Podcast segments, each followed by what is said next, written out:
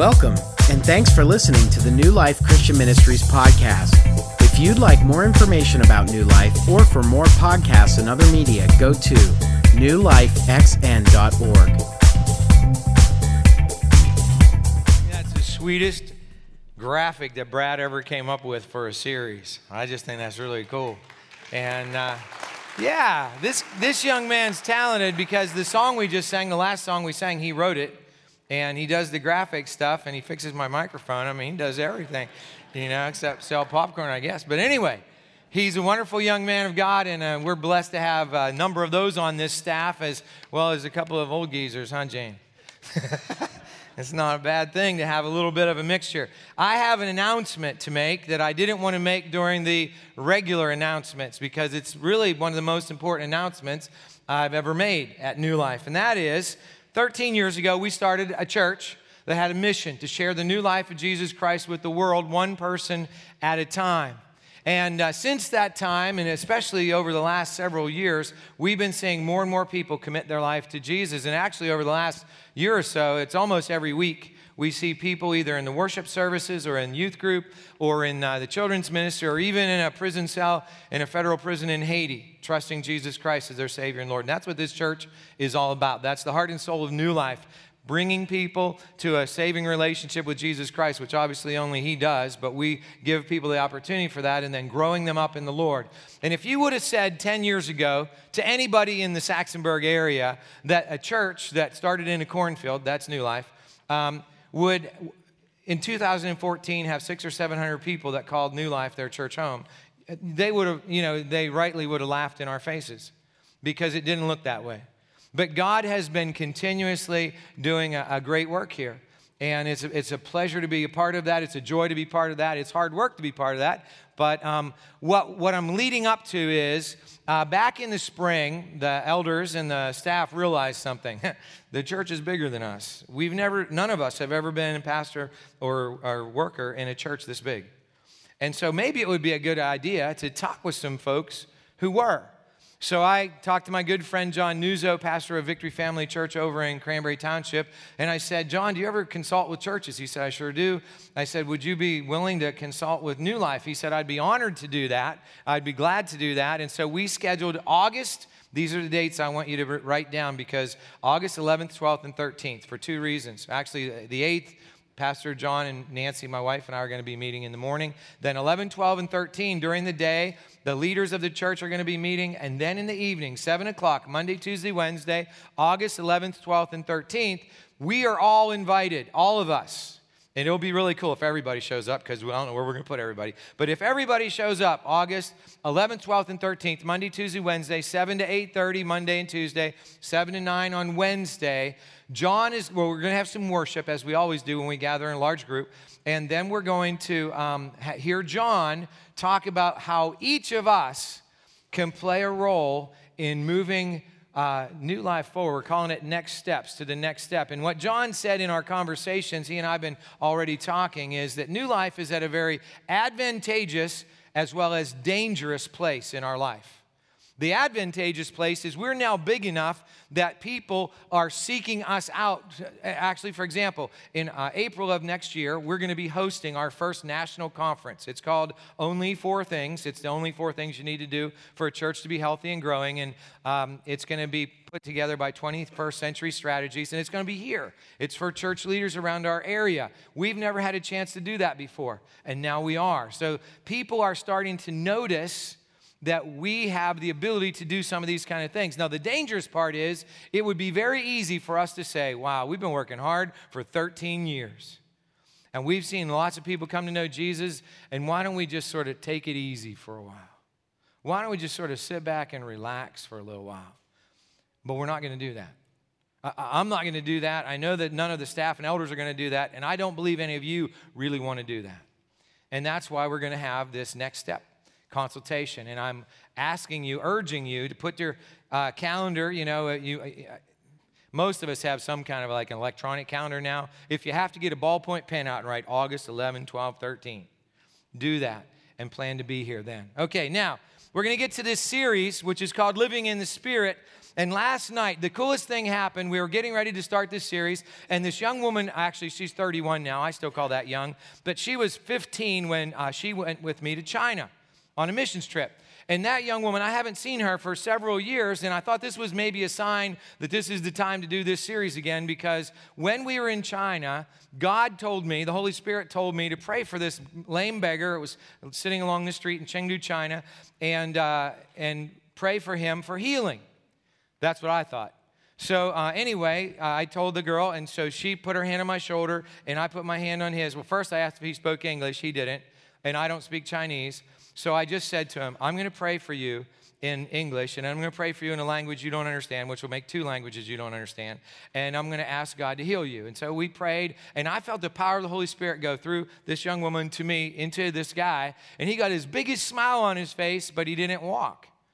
And so we went away and back to our hotel room, and uh, where the 20 some of us were staying at this hotel in Chengdu. And two translators, um, I told them the story. They got all excited. They went back and found the guy, and they spoke Chinese. And he said to them, This American guy and this American girl came up. They prayed for, uh, prayed for me, and I trusted Jesus as my Savior and Lord through their prayer. Okay, so that's what the Holy Spirit does because I didn't speak Chinese, he didn't speak English and yet he's, he accepted Jesus as his Savior and Lord. So that's what the Holy Spirit does. So I thought, wow, that's a really cool sign that we're supposed to do this series again. We've never done a series three times at New Life. We've done a couple of them twice, but this is the first one we did it in 2007, and then we did it in 2010. The reason we're doing it in 2014 is number one, because like stuff like that. Number two is because um, two thirds of you ha- weren't here back in 2010. So you probably haven't heard a series specifically devoted to living in the power of the Holy Spirit. That's what we're going to do. And, and I said back in 2007 that when I first did this series that I'd been having a debate with myself for 35 years. That's a long time to debate with yourself. And, and I was debating over the Holy Spirit. And, and before I jump into that debate, one more thing that makes me think that maybe we're supposed to do this series is because I was up all night last night, uh, except for an hour and a half. It wasn't my plan. I got a call at 11 something that Emmy had cut her hand at work uh, and that uh, she would be home in a little bit. Uh, and I, uh, at 1:40, she got home. That's not a little bit by my standard, you know. But for the last hour and whatever, they had been trying to get it to stop bleeding. Maybe it would have been a good idea to go to the hospital. I don't know. But anyway, so Nancy and I took her to the hospital about two o'clock last night, and I got home at about six 50 uh, this morning, which means I've been up all night. Somebody I don't think really wants me to be effective at preaching this message, but I'm going to do my best in the power of the Holy Spirit. So here was the debate. Back when I was a kid, 15, 17 years old, my brother was 15 years old. Some of you have heard this story before because I've done this series three times but some of you haven't. Probably most of you haven't. So, what happened was my brother Ken and I were at basketball practice at Purchase Line High School, and Ken got poked in the eye and got the cornea of his eye torn and he was taken to the hospital, scheduled for surgery the next day. Well, after practice, I came home. My, my pastor, Andy Wygant, and I went up to Brookville, PA, which was the only hospital, I guess, that had an eye doctor. I don't know, uh, from Gipsy. But we went up there to visit, and after our visit, Andy and I stood up to leave, and Andy said, Ken, would you like me to pray for God to heal your eye? And, and Ken said, Well, it couldn't hurt, right? So we prayed. We laid hands on him, prayed. So the next morning I go to school and I was thinking I would go to basketball practice, come home, and then go visit Ken in the hospital. Because that was back in those days when if you went to the hospital, you stayed there till you were like better. You know how they don't do that anymore? But but anyway, he was going to be in the hospital for like a week over this. But anyway, instead of being in the hospital, when I got home, he was sitting on the couch watching television. And, and I mean, I, I, freaked out. I said, Ken, what's going on? And he said, Well, the doctor came in this morning, you know, and he had patches on both of his eyes because the doctors didn't want his eyes to be moving and wanted to limit the movement. So he takes the patch off the eye that was supposed to have the corneal tear, you know. And uh, so he takes that patch off, and the doctor goes, The chart must be wrong because this eye is perfectly fine. And Ken knows that, no, that's the bad eye. And he goes, No, they got it wrong. Let me take it off. So he took the patch off the other eye. Well, that eye was good because, of course, it was good. It wasn't hurt in the first place. So the doctor says, But what happened? This is impossible. Nobody, I mean, you had a really bad corneal tear. That doesn't, doesn't heal overnight, doesn't, just doesn't happen. And Ken said, Well, it must have been Andy. Doctor said, Who's Andy? He said, He's our pastor. He prayed for me last night for my eye to be healed. And he goes, Now it's healed. Well, the doctor didn't really buy that, but he didn't know what else to say, so he sent Ken home. So here I am, you know, in the evening. Ken is there, and he's as calm as could be. He wasn't even, I mean, my brother Ken, like, whenever he's excited, this is how he sounds when he's really excited. Okay? I mean, all his life. Uh, uh, he's really, I'm really excited. I'm really excited, Chris. Okay, so that's how he was. But that's not how I was. I was like, whoa, man, what happened here? You know, so I ran back to Andy's house and I pounded on the door. Andy comes out and I said, Andy, Andy, guess what? Ken's eyes healed. And Andy goes, Praise the Lord. And I said, Andy, what happened? He said, What do you mean, what happened? His eyes healed. I said, No, no, no, what, what happened? Because stuff like that doesn't happen. I mean, and he goes, Chris, we've been studying the Bible. It happens all the time. I said, Yeah, it happens then, doesn't happen now. He said, When was Ken's eye healed? Now. And, and, I mean, I did not have a, I've never had an experience like that. When I was 17 years old, I had never seen anybody healed like that overnight. It, it just, and it probably happened right then, but we don't know because the patch wasn't taken off till the next day. But anyway, so I said, Andy, I really need to know what's going on here. And so Andy and I sat down with this book, the Bible. And he started showing me from the Gospel of Luke, chapter 24, the book of Acts, chapter 1. And we went through a whole bunch of chapters about the Holy Spirit and about how John the Baptizer had said that he baptized with water, but Jesus would be coming and he would baptize with the Holy Spirit and fire. And so he told me about this whole baptism of the Holy Spirit, filling of the Holy Spirit, and how the Holy Spirit was working then and he's still working now. And then he told me that he was baptized in the Holy Spirit. And I said, Well, What does that really mean? And he goes, Well, it means that basically what it means is that the power of God is, is in me. And he goes, And when I pray, I can't just pray in English, I can also pray in a language that I don't know. And he goes, Would you like that for you? I was like, Yeah. So I sat down, and, and while everything about that day is very, very vivid in my mind, the one thing that's not very vivid in my mind is how long Andy prayed for me. Because I swear, I sat there with his hand on my head for a day and a half. I know it wasn't a day and a half, but it seemed like a day and a half, okay? And, and nothing happened. And I said, Andy, I, I appreciate this, but, but it's, it's not happening, man. And so he said, Well, it will happen when you're ready. I said, All right. So I went home, had dinner. I told the other people last night I probably did my homework. Then I said, No, I probably didn't do my homework because I hardly never did my homework. But anyway, um, so then I went to bed. And when I went to bed, I thought about the events of the, you know, the previous day or so. And I was talking to the Lord as I always do. I, have done that since I was a kid and, and, since I knew him as my Savior and Lord. And I'm talking to him. And then I sat up and I looked over my brother, and I had to, we shared the same bedroom from the time we were little kids till I left for college. But anyway, I wanted to make sure he was sleeping because if something weird happened, I really didn't want him to like be a witness to it, you know? So I sat up and, and I said, God, I really don't know about this whole Holy Spirit, being baptized in the Holy Spirit thing, but Andy seems to think it's pretty important. So if you're going to do it, would you just get it over with? Now, some of you think you shouldn't talk to God like that, but I talk to God like that all the time. I'm not really concerned because I know that He can take whatever I have to dish out. And in that very instant, when I said that, I got baptized in the Holy Spirit. And I started praying in a language I didn't know. And since Andy told me that would probably happen, it, it, was sort of weird, but it was sort of cool at the same time, you know? So then God told me that I'm supposed to be a pastor at that very same time, and I said no, but that's a story for another day. Because the debate didn't start about whether I was supposed to be a pastor, the debate started about this. And, and, here's, here's what happened. I asked the wrong question. In fact, I asked the wrong question for 35 years. That's why the debate kept going on. Here's the question I asked Can everyone receive the gift of tongues? The answer to that question is no. Because the gift of tongues is what happened in that instant when I was in China. When I prayed in a language that I didn't understand, but that he did.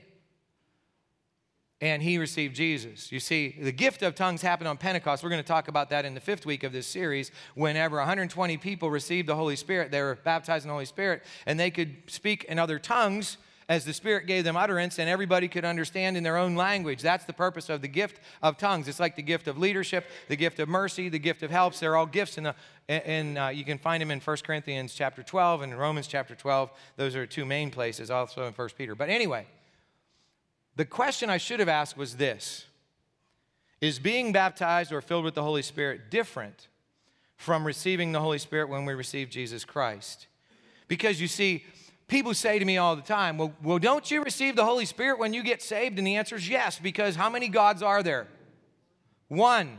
one God, Father, Son, and Holy Spirit. So when we receive Jesus, we receive the Father and we receive the Spirit. So we receive the Holy Spirit and God the Father and Jesus when we are saved. But is there something different? And the answer the scripture gives is yes. And that's what we're going to talk about these five weeks. I mean, we talked about it in 2007, we talked about it in 2010, and we're going to talk about it now, mainly for those of you who haven't heard about it before, but also for all the rest of us because repetition is the mother of learning, and because sometimes we forget how we can live in the power of the Holy Spirit when we don't get reminded. And the thing is, here in America, not very many churches talk about the Holy Spirit. It's like the Father, the Son, and the Holy Who. You know what I'm saying? The Holy Spirit is not talked about very much. We all talk about God, maybe in general terms, or God the Father, and we all talk about Jesus, but the Holy Spirit sort of gets left out, almost like the Force. You know, He's like the Force. He's not like the Force in Star Wars, He's very different than that okay? He's very, very different than that. He's a person because he's God and there is only one God. But anyway, so what we're going to talk about during these five weeks is what the Bible says about the Holy Spirit and about his power and presence in our lives every single day. And what we're going to do today is we're going to talk about the promise that's given by Jesus in the book of Luke. And then next week, we're going to talk about that promise being restated by Jesus in the book of Acts. And then the next week, we're going to talk about, third week, we're going to talk about being filled with the Holy Spirit. So the first two weeks, I'm just giving you information. And I don't like to do that. I really don't like to just give information. But today and next week, that's what I'm going to do. In the third, fourth, and fifth weeks, at the end of the message, people are going to have a chance to come forward and be filled with or baptized with the Holy Spirit if you want to. If you don't want to, that's okay. Now, uh, this is one of the few series also that we, we uh, have put together here at New Life that you really need to be here for all five. Or if you can't, I sort of, spoiler alert, you can go back to 2010 on the website and you can look at all five videos today if you want to. Okay, I mean, you could do that. However, as John Wimber once said, when the Holy Spirit falls in a place, you don't want to watch it on the video. You want to be there. So you want to come back each of the weeks during this series. And, uh, the reason that, I, that I'm doing this again is because it's the right time. And I want you to know two things before we move forward. Number one is this unless you thought I was bizarre before today, and I know some of you do, um, but unless you thought I was bizarre before today, you won't think I'm bizarre five weeks from now. And the second thing I need you to know is New Life is not becoming one of those churches where everybody's rolling in the aisles and barking like dogs. That is not what New Life is ever going to be as long as I'm the lead pastor here. What we're talking about is the third person of the Trinity, the Holy Spirit. And as we talk about that, I want you to know this. And, and, this is going to be on the screen, and I'm making it really hard for Steve today, but here's what it should say on the screen. What I'm talking about here is availing ourselves of all of God that is available to us of coming closer to God than we've ever been before and receiving what God wants to do in and through us as New Life Christian Ministries. As a whole body, the Holy Spirit's wanting to do more than he's ever done before. And as we explain, and I'm going to be preaching today and all the other weeks except next week, Pastor Brad's preaching next week, then I'll do the last three. But as we preach these series, this series of messages, I need you to know something that even though I know all about the Holy Spirit, and I, I mean, I, when I go to Cuba, they actually ask me usually to teach on the Holy Spirit because uh, that's how much I've studied the Holy Spirit over the, the last 30 years. Actually, it's 40, but anyway. But even though I know about all of that, even though I've been baptized in the Holy Spirit for 40 years, I do not always live in the power of the Holy Spirit. That's not going to surprise anybody who really knows me. That does not mean the Holy Spirit isn't working today. It's just evidence that even after somebody's baptized in the Holy Spirit, that we still struggle. In fact, Galatians 5 16 and following says that the spirit and the flesh are at war. And that there's this struggle that goes on for the rest of our lives, even after we're filled with the Holy Spirit and even after we're continuously filled with the Holy Spirit. So I'm not perfect. You all knew that before you walked in the room today, but I'm, uh, I'm more like Jesus today than I've ever been. And over these last seven years, since I first preached that message, God has done one incredible thing in my life, and that is He's gotten rid of the anger issue that was a daily part of my everyday life for, for until I was 50. And um, th- that alone would be reason to share with all of you in the room more about the Holy Spirit because I know probably one out of every four of us in the room has an anger issue. Um, it might be more than that, but at least one out of every four of us do. And so that might be reason enough but I want more of the Holy Spirit than I've ever had. I, I want to live 24 7, 365 with the Holy Spirit. That's my prayer for me, and it's my prayer for all of you. And so that's why we're going to do this series right now. And the, the take home point for today, and those of you who are here for the first time, we have one point that we seek to make every week so that we can remember it and go out and live it out in the week ahead. And here it is uh, Jesus promised to send the Holy Spirit to those who trust in him. Jesus promised to send the Holy Spirit to those who trust in Him. There's no magic formula for receiving the Holy Spirit in our lives. We just simply have to trust that the Spirit is real and that Jesus' promises are true. Today's scripture is going to come to us from Luke 24, and a little background it's the day Jesus rose from the dead and two guys. Uh, one's name is Cleopas. We don't know the other guy's name. They were walking from Jerusalem back to their home in Emmaus. They were sad because Jesus died and they didn't know he was alive. But while they were walking home, Jesus appeared to them and walked with them, and they didn't know it was Jesus. And he told them all about what had to happen and how he was going to rise from the dead and then they got to their home and jesus was going to go on but he didn't he, he went in to have dinner with them and as he broke bread they recognized jesus and he disappeared and so the guys ran back from Emmaus to Jerusalem, and we're picking up in Luke 24, verse 35. It says this Then the two, that is Cleopas and his buddy, told what had happened on the way and how Jesus was recognized by them when he broke the bread. While they were still talking about this, Jesus himself stood among them and said to them, Peace be with you. They were startled and frightened, thinking they saw a ghost. He said to them, why are you troubled and why do doubts rise in your minds? Look at my hands and my feet. It is I myself. Touch me and see. A ghost does not have flesh and bones as you see I have. And when he said this, he showed them his hands and feet. And while they were still, they still did not believe it because of joy and amazement, he asked them, Do you have anything here to eat? You see, he's proven that he's really flesh and blood. And he said, I'm hungry. I mean, I've been in the grave for three days. You got something to eat. What's in the fridge? Well, they don't have a fridge. Okay. It says, uh, yeah, they gave him a piece of boiled, broiled fish, and he took it and ate it in their presence. He said to them, This is what I told you while I was still with you. Everything must be fulfilled that is written about me in the law of Moses, the prophets, and the Psalms. Then he opened their minds so they could understand the scriptures. He told them, This is what is written. The Christ will suffer and rise from the dead on the third day, and repentance and forgiveness of sins will be preached in his name to all nations, beginning at Jerusalem. You are witnesses of these things. And then this is the key verse for today the promise given. I am going to send you what my Father has promised, but stay in the city until you have been clothed with power from on high. Let's pray.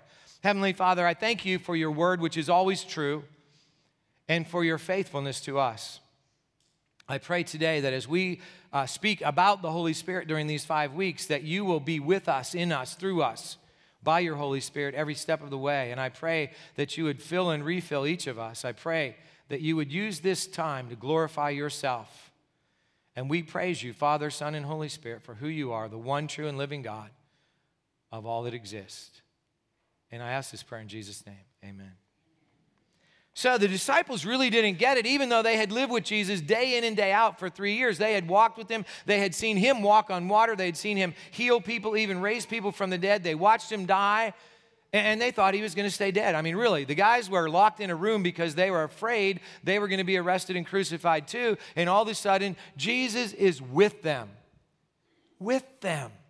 And everything's good. Now, picture this. What if Jesus showed up right here, right now? The first thing that would happen is I'd go take a seat there in the front row, right? Uh, I'm going to let Jesus talk if he shows up. I don't want to be up here. Jesus would be up here by himself. And what was happening was these guys who believed everything about Jesus except the most important part that he was going to do what he said he was going to do about coming back to life, now they experienced it. And we have never seen Jesus in the flesh. And what Jesus tells those who did is that while you have a lot, you don't have what you really need. And it's never enough to be a follower of Jesus. It's never enough to be a disciple because as long as we have that, we can't really be transformed. And so, what Jesus said, and it's interesting what Jesus does, he opens their minds before the Holy Spirit comes. He opens their minds to understand the scriptures. Remember what we read? He said, This is what I told you while I was still with you. Everything must be fulfilled that is written about me in the law of Moses and the prophets and the Psalms. And then it says, Then he opened their minds so they could understand the scriptures. He told them, This is what is written that Christ will suffer, rise from the dead on the third day, and repentance and forgiveness of sins will be preached in his name to all the nations beginning at Jerusalem. You are witnesses of these things. The disciples didn't yet have the Holy Spirit, but those of us who do have the Holy Spirit because we're believers, we have this ability. We read the scripture. Have you ever read the passage of scripture and made no sense to you? And then you prayed and you asked God to give you wisdom, give you understanding, and all of a sudden, you, you didn't get smarter. I didn't get smarter. The Holy Spirit spoke into us. And so we were able to understand something that we couldn't understand before. And Jesus gave them the ability to understand all of the Old Testament. When it says the scripture, it was the whole Old Testament and how it all pointed to Him and His death and resurrection and His, his being proclaimed throughout the whole planet. And now, they understood this now, but understanding is still not enough. And we need to know that because so many times over the years, people have said to me, Pastor Chris, I need an evangelism class. Pastor Chris, I, I need a class on apologetics. Pastor Chris, I need a class uh, on the Holy Spirit. And we might need those classes, but what we need more is the Holy Spirit. We need, whenever we go out of these doors, of this building out into the world, what we need is the Holy Spirit's presence and power and wisdom and guidance and all the things that the Holy Spirit does in our lives. And the, and the, Disciples didn't have that yet. In fact, what Jesus said is, I am going to send you what my Father has promised, but stay in the city until you've been clothed with power from on high. Now, do you think the disciples in that moment understood, oh, the promise is the Holy Spirit? I don't even know if they understood yet. But what they did understand was Jesus said, I'm going to go away, which probably wasn't good news to them. I'm leaving you again, and then I'm going to send something that I promised, that the, really my father promised, and you wait till you have that power. Now, we know that the promise and the power is the Holy Spirit. The reason we know that is because on the day of Pentecost, which is recorded in Acts chapter 2, when all of the people got the Holy Spirit, when He filled them and baptized them all up, and they were out there uh, proclaiming the good news, Peter stood up to preach, and when he explained it, because some of the people thought they just were drunk, he said this, and it's from the prophet Joel, an Old Testament prophecy written hundreds of years before Jesus even came to the earth. And it says this And afterward, I will pour out my spirit on all the people. Your sons and daughters will prophesy, your old men will dream dreams, your young men will see visions. Even on my servants, both men and women, I will pour out my spirit in those days. Now, look at that scripture. On how many people does God promise to pour out his spirit? All, right? I'm going to pour out my spirit on all people. And then it says, who's going to prophesy? Sons and daughters, right? Sons and daughters, okay? And then it says, who's going to dream dreams? Me. The old guys, right? Old men are going to dream dreams. Who's going to have the visions? The young guys and girls, I think. Okay, uh, uh you could read into it because everything else is both sexes. Okay, who's going to, uh, uh, in fact, it says, which sex will be the Spirit poured out? Both men and women.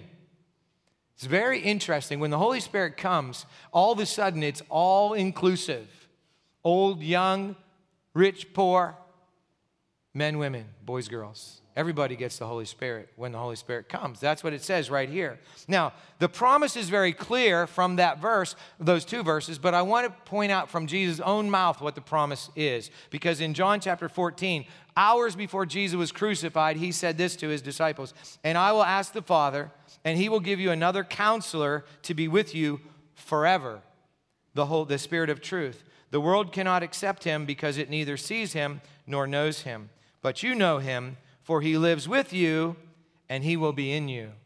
Now, Jesus said the Holy Spirit is going to be with them how long? Forever. Forever. That means the Holy Spirit is still with us. Now, here, Two questions I'm going to ask you, Brad's going to ask you, we're going to ask you every week. We're going to ask you these two questions Is the Bible true? And has the Holy Spirit ever stopped working? Those two questions are pivotal, uh, really, to everything. Number one, is the, is the Bible true? Here at New Life, we believe it is. We believe that every word of this book is true. It's what we base all of our messages on. In fact, when I stand up here and preach, this is, this is the most important responsibility in my life. When I, before I preach, I pray, I, I prepare, I plan, and I call on the Holy Spirit to work. While I'm preaching, I, am calling on the Holy Spirit to work, and I'm, I'm using this book. And that's what Brad does, it's what Mark does, anybody that preaches here, that's what we do, because this is the truth. Now, the question is do you believe that? I mean, really believe that. So much so that you are living your life based on it because until we accept that the Bible is true, then what I'm teaching up here doesn't really matter to you. It's still true, but it doesn't matter to you until you receive it as the truth. But the second one is actually just as important. And the second one is this Has the Holy Spirit ever stopped working? Now, that's where there's been debate. You see, when I was at Princeton Seminary back in 1981 to 84, I had a theology class, and um, this professor was talking about how the Holy Spirit really wasn't working anymore and how God doesn't do miracles anymore. And so I raised my hand and I said, Sir, and I told him about my brother. And he said, Well, my theology really doesn't permit for such a thing to happen. I'm like, I really don't care. You know? I mean, I was polite about it, but your theology? Doesn't permit for such a thing to happen. My brother had his eye, cornea of his eye torn one day, and the next day it's whole. You explain that. Outside of the Holy Spirit, there's no explanation. Coincidence? I don't think so. But that's that was what he taught. You know, it, it wasn't. I mean, his theology didn't permit for that. So there are people whose theology doesn't permit for the Holy Spirit to still be working. I don't care about those people because several reasons. Number one is the Bible. You see, the Bible says that the Holy Spirit is going to work for how long? Forever. And forever hasn't come yet, so it has to still be happening. The other thing is, my brother, for one, for many other things, actually, there's a lady in the church here today who got healed while we were in Haiti. I don't know if she cares if I mention her name, so I won't, but you know, somebody prayed for her, laid hands on her, and she was deathly sick, and then she was better. And it doesn't happen that way every time. In fact, in my experience, it doesn't happen that way a lot of times. But it did happen that way that time. And it happened that way for my brother, and it's happened that way for many other people. So here's the thing. Here's the thing. There are people who believe this that when the Bible was finished, the Holy Spirit stopped working in like tongues and in gifts and, and, and in healings and all those things because in 1 Corinthians 13 it says that when the perfect comes, the imperfect will pass away, which is prophecy and tongues and stuff. Okay? But here's the thing is this what they were talking about? What Paul was talking about? That someday the Bible would be finished and then that would be the ending of the working of the Holy Spirit? Of course not. He was talking about when Jesus comes back.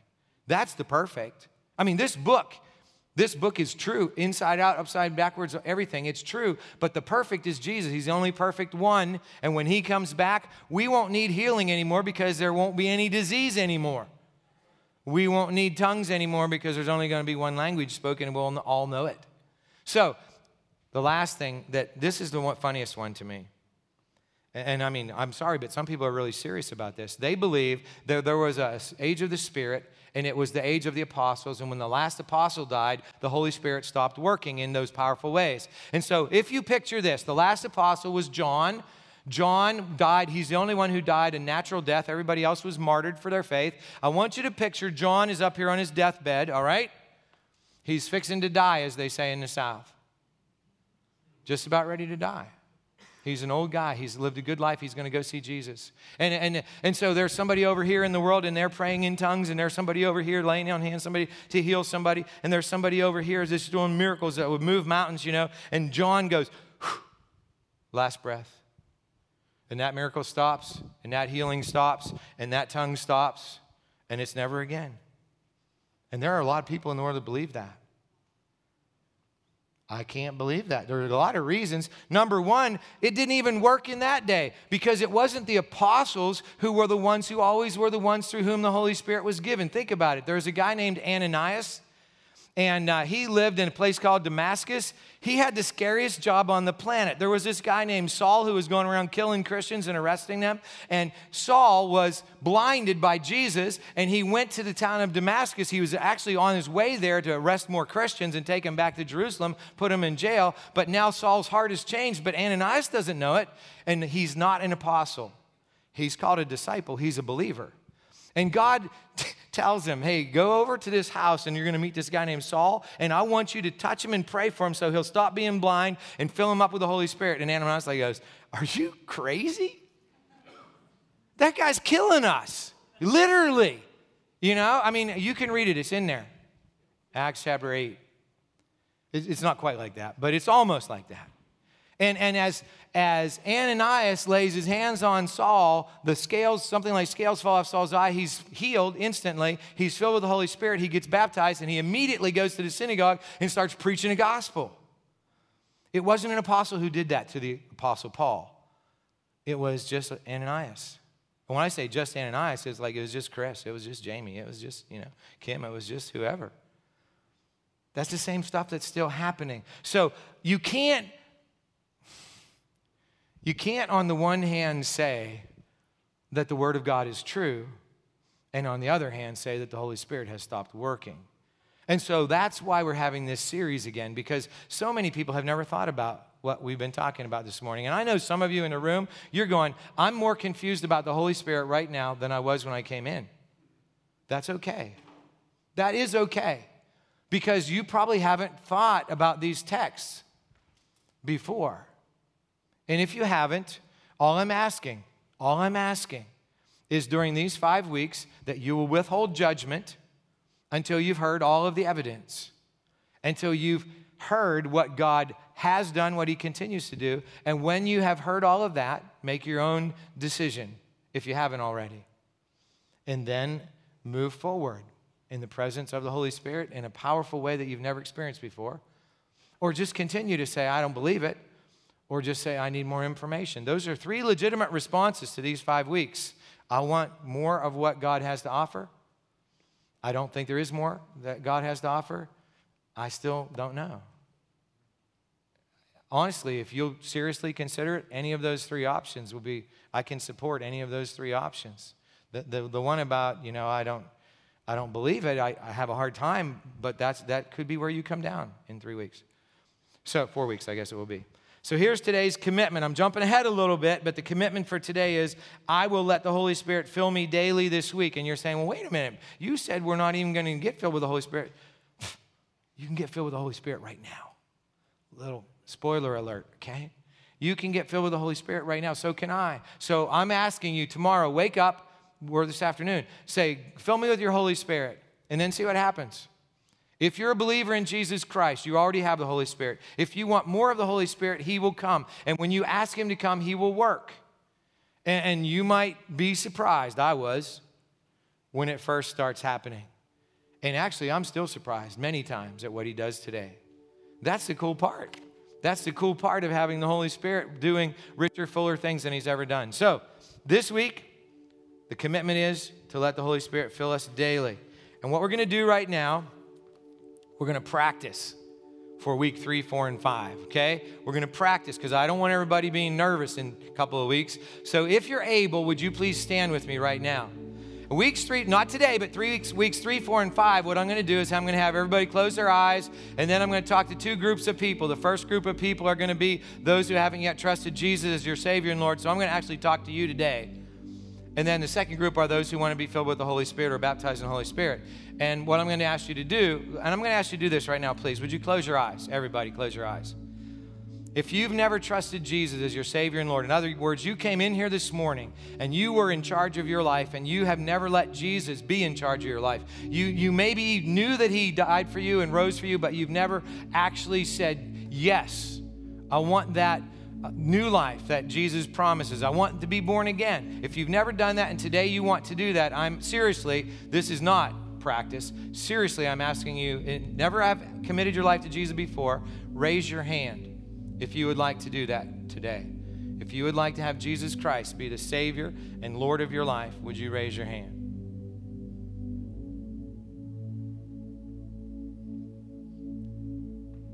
Okay, thank you. Would you put your hands back down? And uh, I want everybody to look up here now.